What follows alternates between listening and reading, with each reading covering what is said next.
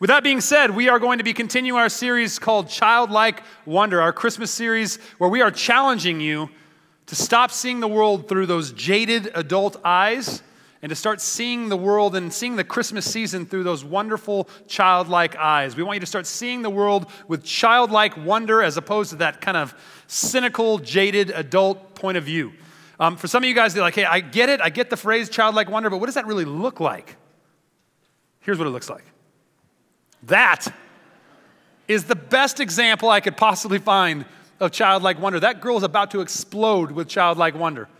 It's literally dangerous just looking at her like that. But this, this is what we are, we are encouraging you guys to consider embracing. The idea that what if, what if you started to see the, the, the world around you with eyes like that as opposed to those adult, skeptical, cynical, jaded eyes? And again, the, the, the bottom line is, is that all of us remember being her. All of us remember the excitement of our, of our youth where we, man, your little kids, like, man, Santa's coming, all the fun of the presents and the gifts and the songs and, and everything about it we just loved, right? But now that we're adults, if we're not careful, we will find ourselves very quickly shifting onto a very different side of the fence. And so for me, I think it's just one of those things where we need to be careful that we don't fall into the, the idea where we begin to look at the holidays and instead of thinking about the good things, we start to think about the traffic that is all around Temecula and Murrieta right now. Literally, I've never been to a town that has more traffic on surface streets than they do on freeways, but somehow we have accomplished that, which is something to be proud of. I, the, the idea that everywhere you go, it's the same four Christmas songs over and over and over and over again. How many of you guys like Christmas music? How many of you guys get a little tired of it this time of year? Okay. I don't, I mean, I don't know. How many of you guys singing in the shower like me? Too much information. I trapped all of you guys.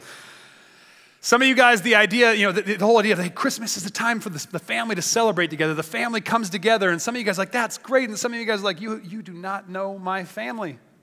We have got a really dysfunctional family, and the idea of you guys coming together and celebrating is like, I, I, it's, it's why I hate Christmas. There's, there's all these silly, silly reasons that we can get caught up into the idea of adult eyes versus childlike eyes. But if you're in the room you're like, I don't know, I mean, I feel like maybe I kind of have childlike eyes, and I got a test for you. This is a quiz. This is like when, you know, when you were a little girl and you had the Cosmo, like 13. Is that a thing? It was a thing. Don't ask me how I knew it. But this is a quiz. So if you can, use your imagination here. I want you to go back to early October. It's early October. You eventually find a parking spot in the Costco parking lot. You walk approximately a mile to the front of the Costco, and, and you, you bypass the temptation on your left, which is the pizza and the ice cream, and the churro for my wife. And, and you, you walk by the lady who demands to see your card, even though you're there every day for samples. She says it's procedure and you have to do it, so you show her the card. On the left, you see like the, the, the, deals of the month that are trying to trap you, which they often do with me. On the right, there's the DirecTV guy that you try to avoid direct eye contact with. Just walk right by them. You pass the jewelry, and then there it is. You pause and you see it. It's just green everywhere with red, and you're like, Christmas stuff? Now, this is my moment. This is the test. If you out loud or in your head thought something along the lines of, like, holy moly, it's early October, can we at least have Halloween before you start forcing Christmas down my throat? Then you might have adult eyes. Anyone do that? I, I literally stopped. I looked at my kids, I'm like, it's October. That is, that is the epitome of adult eyes. If, if a kid walks in there, that, they're, they're not making that comment. They're doing something very similar to what I found on the interwebs, which is literally the cutest video you will ever see of a kid getting pushed in a cart down the Christmas aisle at Costco. Enjoy. Oh, let's look over here, Mick. What's up here?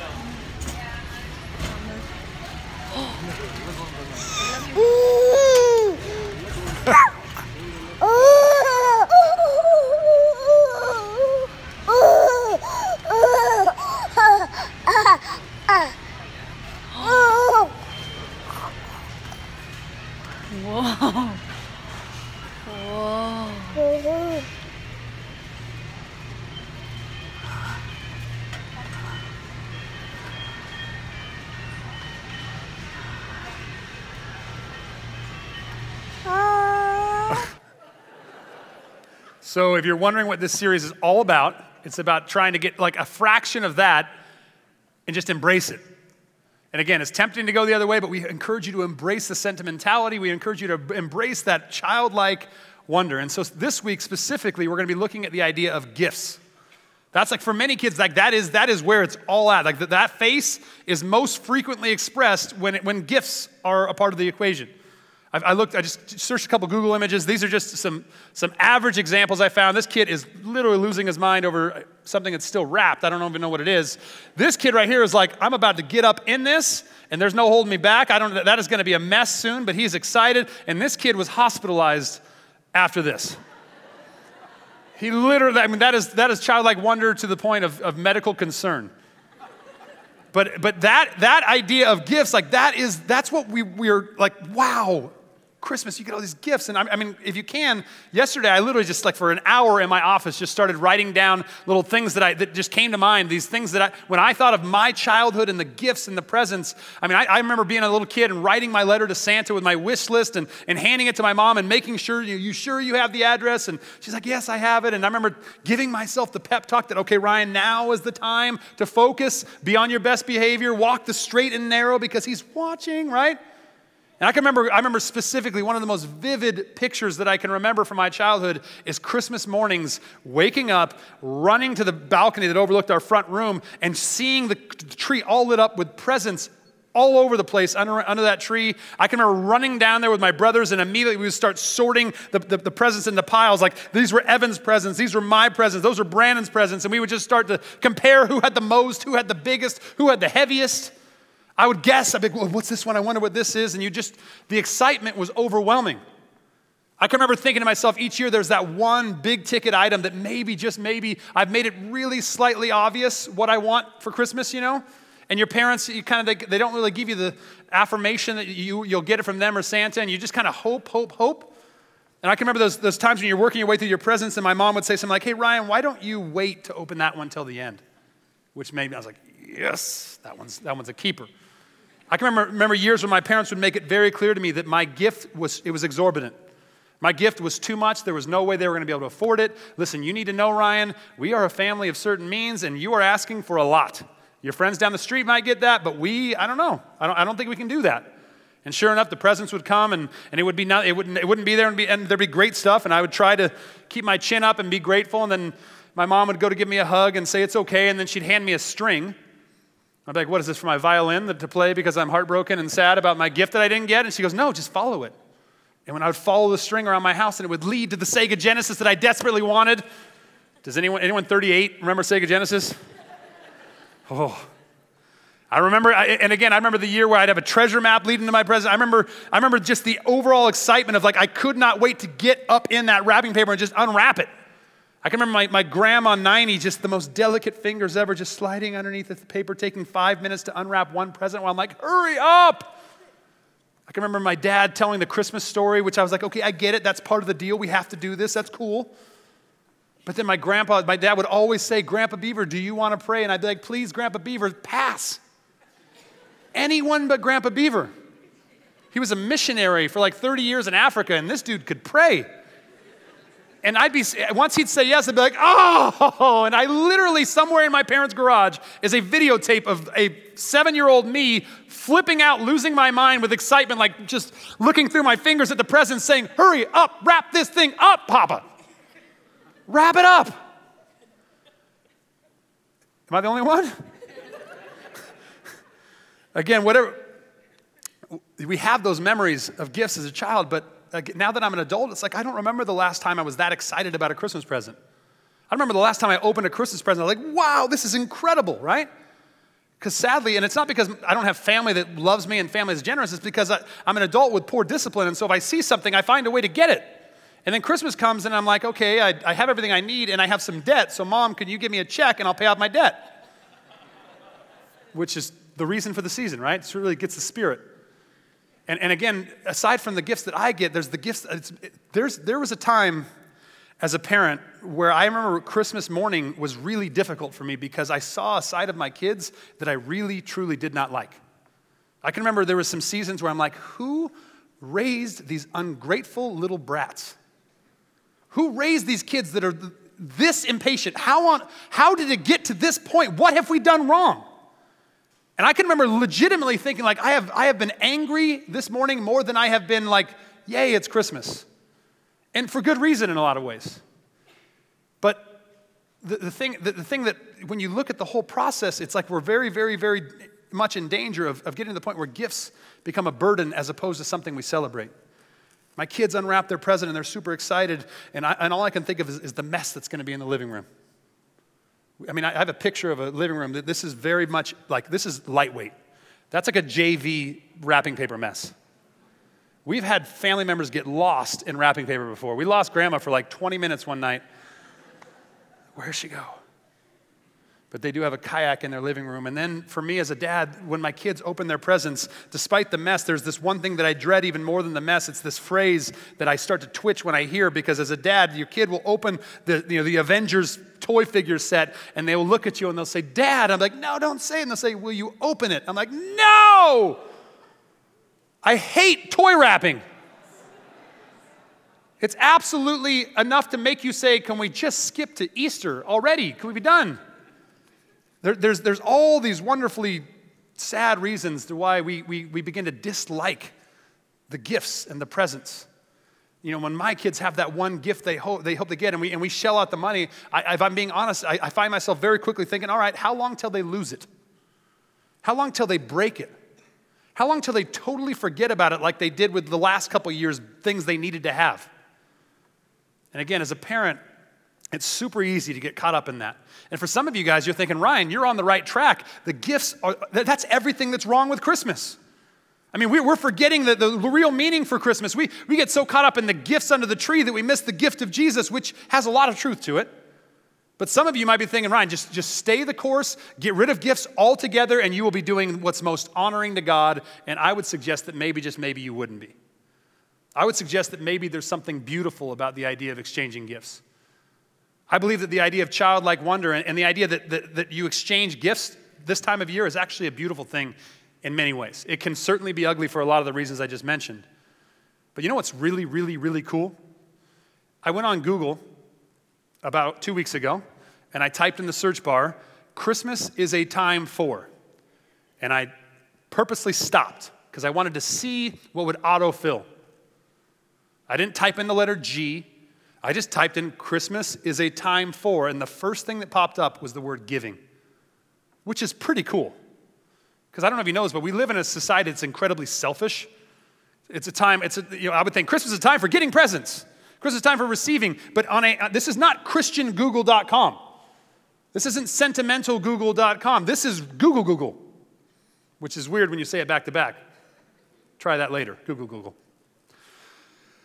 On regular Google, you type in Christmas as a time for, and it says giving, which means that for some weird reason, in a society that is very self centered and selfish in general, we seem to embrace the idea that this is a time of year to give to others, which is really God honoring in many ways. So to me, I, I, look at it, and what, what better time of year to teach than, than, than Christmas to teach my kids about the, the, the importance of gratitude? One of the, the most encouraging things for me is the last several years on Christmas morning, I don't hate my kids. Literally, on Christmas morning, I'm like, there you go. You sincerely got up and, and carefully and thoughtfully walked over to that person and hugged them and said thank you. And it looked like you meant it. I didn't even have to tell you. I don't care if you really mean it, at least it looked like it. I mean, literally, that's like that's that's beautiful. How about the, just teaching your kids the joy of giving? One of the things that my parents have done for the last, I think, three or four Christmases is that my dad, throughout the year, will collect cans. Every, every soda we drink or whatever, he just crushes it, throws it in a box or a little can. By the end of the year, that thing is almost full, and he takes it and he recycles it. And then my mom and my dad take our four kids to the mall or to Costco, which is the best place on earth. And they tell each kid, you're going to buy a present for mom and you're going to buy a present for dad, and here's your budget. And so, they, about three or four years ago, they did this, and they couldn't stop raving about the way that the kids went about it. He said, You wouldn't believe the excitement on their face when they saw, oh, that would be perfect for dad. Oh my gosh, mom will love this. I can't wait to see her face when she opens it. I am telling you with complete and total sincerity, my kids show almost as much excitement about the gifts that they give us each year as, as they do about the gifts that they, now again, bottom line, they like theirs more, but there's a lot of genuine excitement about us opening the gifts. And I love that my parents have instilled that in them. And it's great for me because I get gifts. And, and so, like, the first, I remember the first year the First year, my, my they, there was five gifts from my kids to the two of us. And it worked out to where four of them were for my wife, and one big one was for me. And so they said, Dad, you open yours last. Let mom open hers first. I remember watching and thinking, okay. And so, because I'm a good person and, and kind of despicable, I started adding up estimates. I was, prices, I was playing prices right on Christmas morning. I was like, that thing's probably 12 bucks. That's 12 bucks. That's okay. That's plus 12. That's 24. Okay. We're getting it. This is close to 50 bucks. I'm thinking, what did my kids get me for almost 50 bucks? I was really, really genuinely, like truly sincerely, I was like, this is cool. I got 50 bucks. There's something awesome in this box. I couldn't, I shook it, I weighed it, I figured it out. I look, I could not get it. I opened it, and much to my surprise, this is what was in it. It's about my reaction. Zoom in so you get the full effect. Oh, yes. I said, This is sweet. This is really cool. Like, is this, is this, is this is it? Like, was this, was this equal? Did we do this equal? Like, this is equal? Like, four, yeah, yeah, su- it's super expensive, but we knew you'd love it. I do love it. I do love it. It is really, it's one of those shirts you put it on, you're like, it doesn't breathe at all. And, and that stuff right there does not breathe even more. And then there's the subtle, like, little detail that my name is not on it. That's the Beaver family. Hint, hint, Dad. They're back there.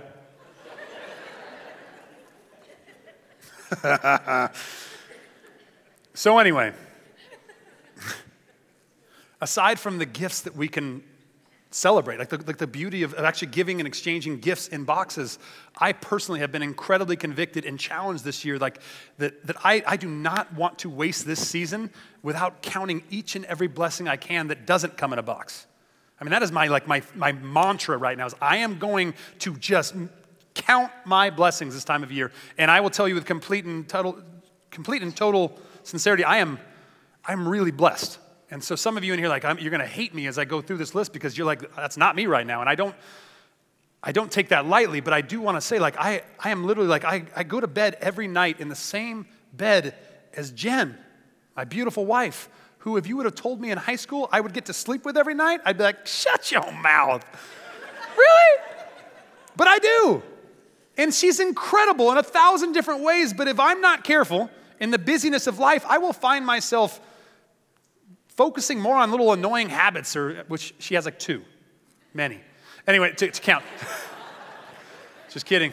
That part about sleeping in bed with it, uh, not tonight. Sofa. Anyway, she she uh, she's amazing. But I, if I'm not careful, I find myself not appreciating what an incredible woman she is. My kids are the like they're such an incredible gift, and I'm, and I, I feel like I'm a dad who, for the most part, appreciates them. But I'm like, there, there's you are missing opportunities. These kids keep getting older, and before long, they're to be gone, and you're to wish you had these moments.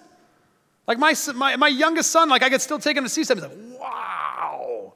So I'm like, let's go, let's go walk around Bainbridge, even though it gives you a seizure just getting out of the car. If you don't know what it is, it's awesome.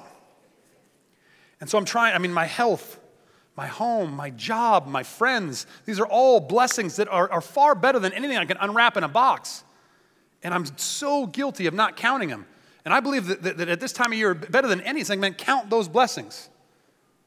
So again, there's, there's, there's the idea that I, am someone who I consider myself blessed, and I don't say that lightly because I know that life can change and things can, can be a lot more difficult. And there's people in this room that me going through that list was like torture in many ways because, like, man, that's not me. I mean, I've, I've had those things or I haven't had, but right now I am, I am feeling it. I, this is difficult, difficult, difficult. Ryan, I am having a whole lot more ease counting the difficulties in my life than finding a few blessings. And so please know first and foremost that, that I, I feel, I, I have not, I don't want to say I feel your pain because I've, ne- I I've probably never been through what some of you are going through, but I feel for you. And as I, as I offer this, this next little bit of encouragement, please take it as nothing more than an honest and sincere effort to encourage you and not a trite attempt to say, cheer up. But, but this is a hymn that I came across this week that I thought was really beautiful, and I think it speaks to people that are in the midst of difficult times. When, when upon life's billows you are tempest tossed, when you find yourself in the middle of the storm, when you are discouraged thinking that all is lost, count your many blessings. Name them one by one, and it will surprise you what the Lord has done. Some of you, it is not easy to pick out the blessings right now. Some right, right now, you have far more glaring things that, that you are overwhelmed with, but I would encourage you, when you're, when you're getting your head above water for that breath of air, do your best to look for the things in your life that you still have that you can be grateful for. Count them one by one, and I love that last line. It says, It will surprise you what the Lord has done. It will surprise you the blessings that you still do have. So, I mentioned a while ago that really, really, aside from the gifts that come in boxes and the, the gifts that, we, we, that don't come in boxes, there is the great gift that we are here to celebrate, and that is the birth of Jesus. That's what Christmas is all about. And I say that with the utmost sincerity because realistically, as many of you know, that the idea of Chris, Christmas being about Jesus, being about Christ, is tragically and sadly lost on many. And it's very tempting for us as, as Christians to, to, to want to take back Christmas and to remind people what the reason for the season is. And if we're not careful, we do so with an aggressively militant attitude to where if someone dares mention happy holidays to them, you eye them up and you say, no, no, no. Merry Christmas. May the love of Jesus richly bless you. Which I say mockingly, but at the same time, I, I want to flip the script a little bit. What if we as a church stopped worried about, you know, making sure that people out there knew that it was about Christmas and, and, and bringing Jesus back to Christmas. What if we stopped worrying about that with the people outside the church and we said, how could we personally do a better job of that? How can me and my, me as a parent of four and, and, and me as a pastor, how could I do a better job of it? How could you do a better job of it? How could we truly begin to experience that childlike wonder about the gift of Jesus in our own homes? And I would argue that slowly but surely, if we really did that internally, I think that it would begin to take effect outside of these walls as well. And so, for starters, I want to remind you guys of, of probably the single greatest Christmas verse. It's a very uh, rare, very, very rarely uh, quoted verse. John 3.16. This is Christmas. We don't associate it with Christmas often, but this is Christmas. For God so loved the world that he what? He gave, it was a gift. He gave his one and only Son. The birth of his Son was a gift to us that whoever believes in him shall not perish but have eternal life. We have an incredible gift in Jesus. And with complete and total sincerity, that is why we should be celebrating this year. Sure, we, we, we exchange gifts and sure, we count our blessings, but make sure, above all else, that we are remembering that this is about God loving us that much that he sent his Son to die on the cross for our sins. It's a celebration of the beautiful gospel of Jesus Christ. That's what Christmas is all about. And so I've, I've wrestled with the idea of how we as a church can kind of grow in the idea. Like I, I personally would like to experience more childlike wonder when it comes to that gift. I want to have that, wow, this is amazing experience. And so all, all week long, I, I, debated about how I would go about it, but the one passage that kept coming up over and over as this perfect example of childlike wonder in response to the gift of Jesus, it's from Matthew chapter 13, and it's in verse 44. It's a parable that Jesus shares. Jesus made this story up to prove a point. And so he says, The kingdom of heaven is like a treasure hidden in a field. I want to stop there and I want to say this. There are giant books by really intelligent people written about the kingdom of heaven. I mean, these books break it down a thousand different which ways. I do not pretend for one second to be able to do that in a minute. But for the sake of just clarity and for the sake of simplifying, I want us to think of the idea of the kingdom of heaven as, as Jesus and the life that he invites us to embrace. So when you read this, I want you to read it as Jesus and the life that he invites us to br- embrace and to live into. It's like a treasure hidden in a field. And when a man found it, he hid it again, and then in his joy, he went and he sold all that he had and he bought that field. So, to me, that's, that's it. That is in his joy, a man, go, a man finding something, discovering it, and then running to sell everything he has so that he can have that because it's that amazing. That is the definition of childlike joy in response to, to Jesus and the life that he invites us to embrace. So, the, the question, well, uh, before I get to the question, let me just say this. This is something I find intriguing. When you read parables, it, it, one of the kind of key things they teach you at Bible schools and when you read certain commentaries, they say, listen, the key to a parable is this one thing. When you read this, you need to look for one thing. What is the one main point? Jesus decided to paint a verbal picture. He wanted to paint a picture so that we could, we could learn something from it. What is the one thing that Jesus wants us to take out of this passage? I ask you that. What, what is the one thing? You don't need to answer out loud, but, but to me, in my humble opinion, the one thing that Jesus desires that we, that we learn, that we discover from this, is just how amazingly awesome the kingdom of heaven is. I believe this is a parable that's intended to help us grasp how wonderfully amazing Jesus and the life that he invites us to embrace is. That's what Jesus is working on here. And I bring that up because there's something really intriguing about it. He wants us to know how awesome something is, but he doesn't really, in detail, describe anything about the thing.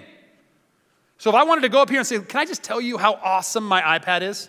This thing's incredible. Look at this thing. I can, I can have sermons on here. There's different colors. My kids play games on it, make my screen ridiculously sticky and nasty. I can watch movies on here. This thing is awesome. There's so much more. I can't wait to tell you.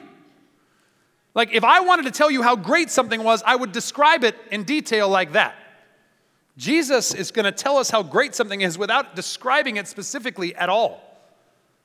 Instead, he powerfully shows us how amazing it is by showing the response that a man who truly discovers it has to it. And it says so much more than I could ever say.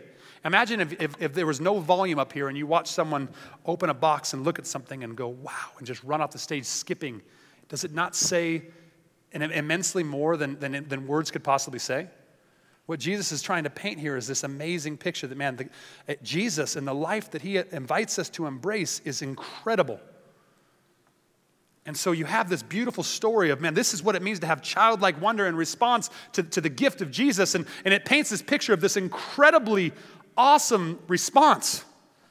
And I'm left with this really awkward moment where I'm like, dude, that's an amazing response. That's, that's not how I've responded for so much of my life. I mean, I, I, if, if, my arm stretched way, way, way further that way, I'd say that much of my life was, was an even bigger gap than this. But this is something that I have seen to be true in the mirror.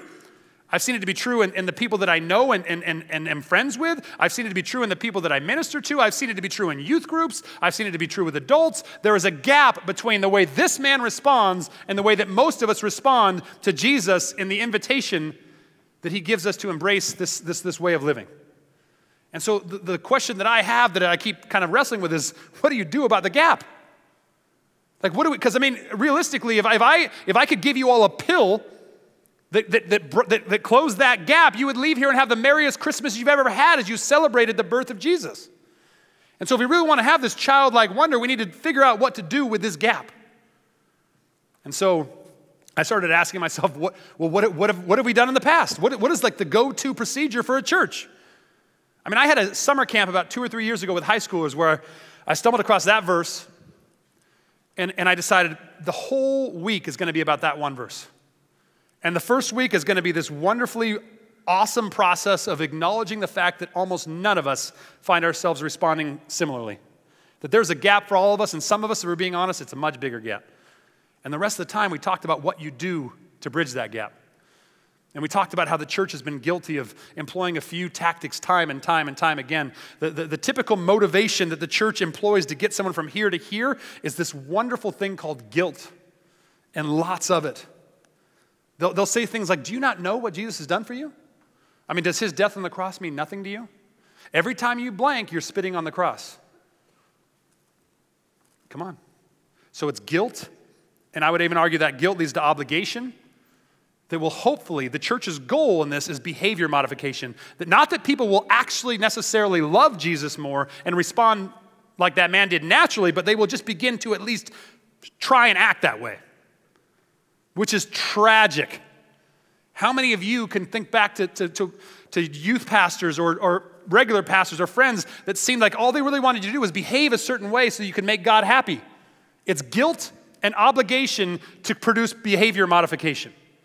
Guilt and obligation with the goal of behavior modification is exhausting.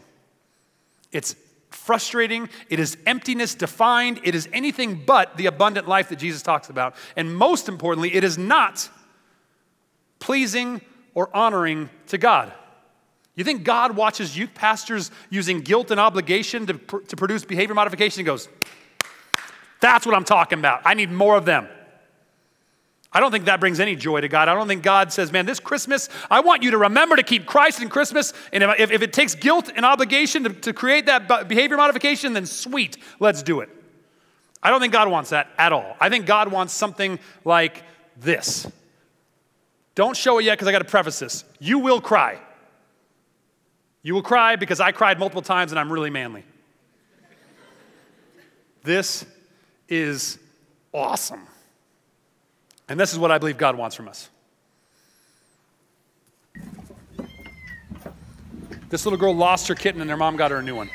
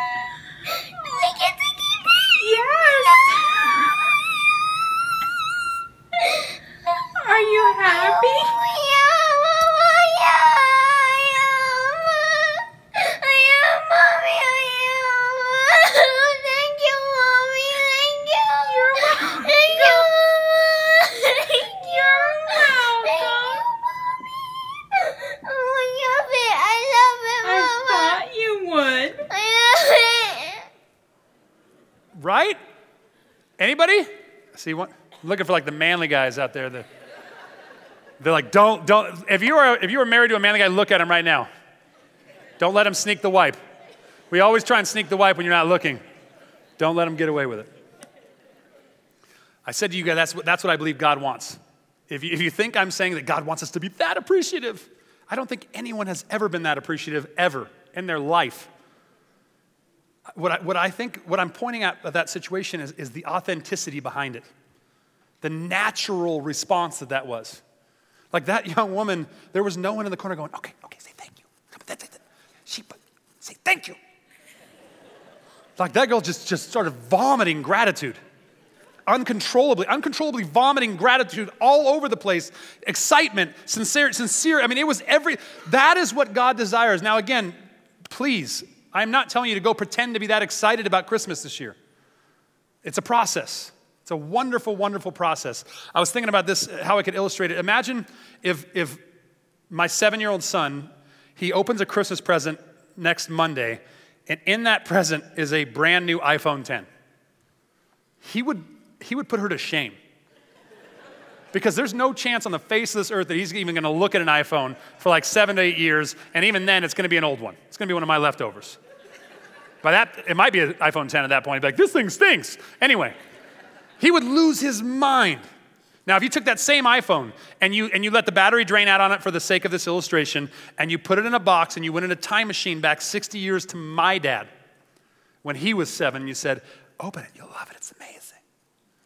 And he opens it and he pushes the buttons and nothing happens. He's like, What's this? He's like, It's sweet. It's an iPhone 10. They're all the rage. He's like, This thing's kind of stupid. It would take him maybe a couple minutes of like feigned gratitude before he'd be offering the neighbor kid, trade me, the, give me a tennis ball, I'll give you this. But you, you, you, you push pause and say, well, don't, don't make that trade. Come here. This is the power cord. It's called electricity, Dad. It's an age joke about my dad.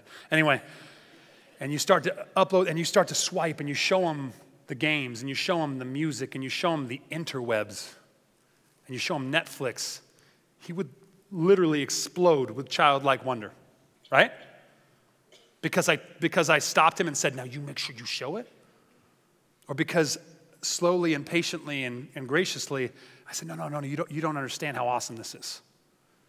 And so, as, as a pastor, what if, what if we stopped using guilt and obligation as a tool for behavior modification and we just figured that, hey, just like that iPhone, the gospel is something that we have to slowly and patiently and, and surely, slowly but surely reveal to people.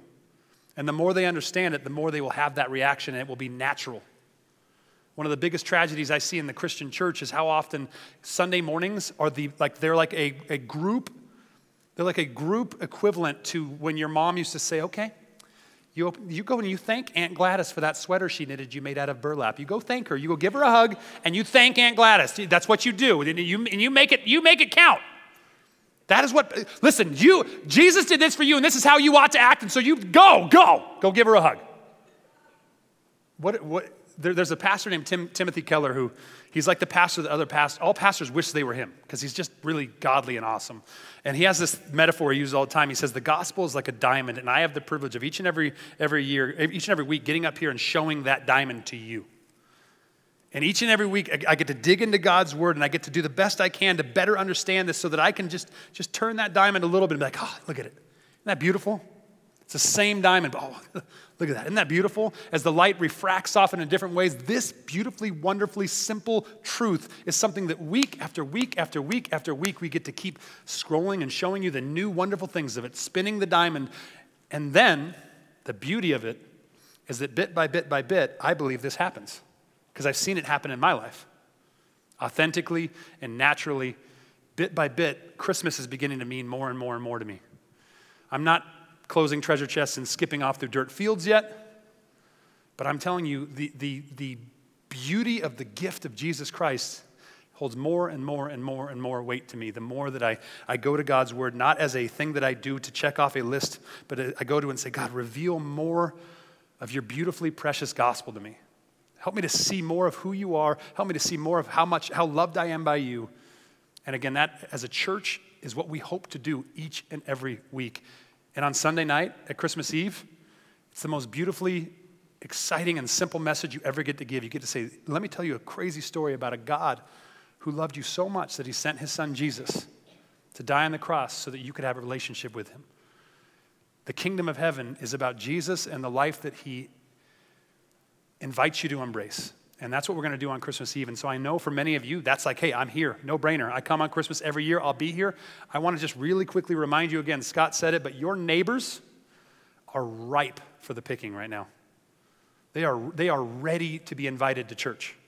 You invite them a month from now, they're like, who goes to church? You invite them on Easter, on Christmas or Easter for that matter, and they're like, all right, I'll give it a shot. I challenge you and I encourage you to, to, to, pray and to think who are the people that I can invite? Who are the people that I've earned the, the relational equity to say, hey, come with me to church, you'll love it. I think it's a beautifully wonderful, simple truth that we have a chance to delicately deliver to them, not just on Christmas Eve, but in the way that we live our lives. Again, the change happens here, and then I believe it happens out there. Let's stand up and we'll close in prayer. Thank you, guys. Heavenly Father, we thank you for this day and we thank you for the beautiful, simple gospel. God, you time and time and time again, you just remind me of its beautiful simplicity. I pray that you would help each and every one of us to, to just hopefully and expectantly open our, open our Bibles and come to church and come to small groups with the, with the hope and the, the, the desire that we would just get a ever so slightly different glimpse of this one beautifully simple thing the gospel that you loved us so much that you sent your son Jesus Christ to die on the cross for our sins. This Christmas season, I do thank you, Lord, for the, the opportunity that we have to give and exchange gifts and to receive gifts and, and the generosity and the gratitude that seems to be encouraged during this time of year. I pray that you would help us to come alongside that, to celebrate it and to embrace it. I also pray that you would help each and every one of us to be able to see the many blessings you have in our lives and to appreciate them for what they are. And of course, above all else, I pray that you would help us to remember the reason for the season that we would celebrate the birth of your son, Jesus, in our families, in our homes, and in our lives. We love you, Lord. Pray this in Jesus' name. Amen.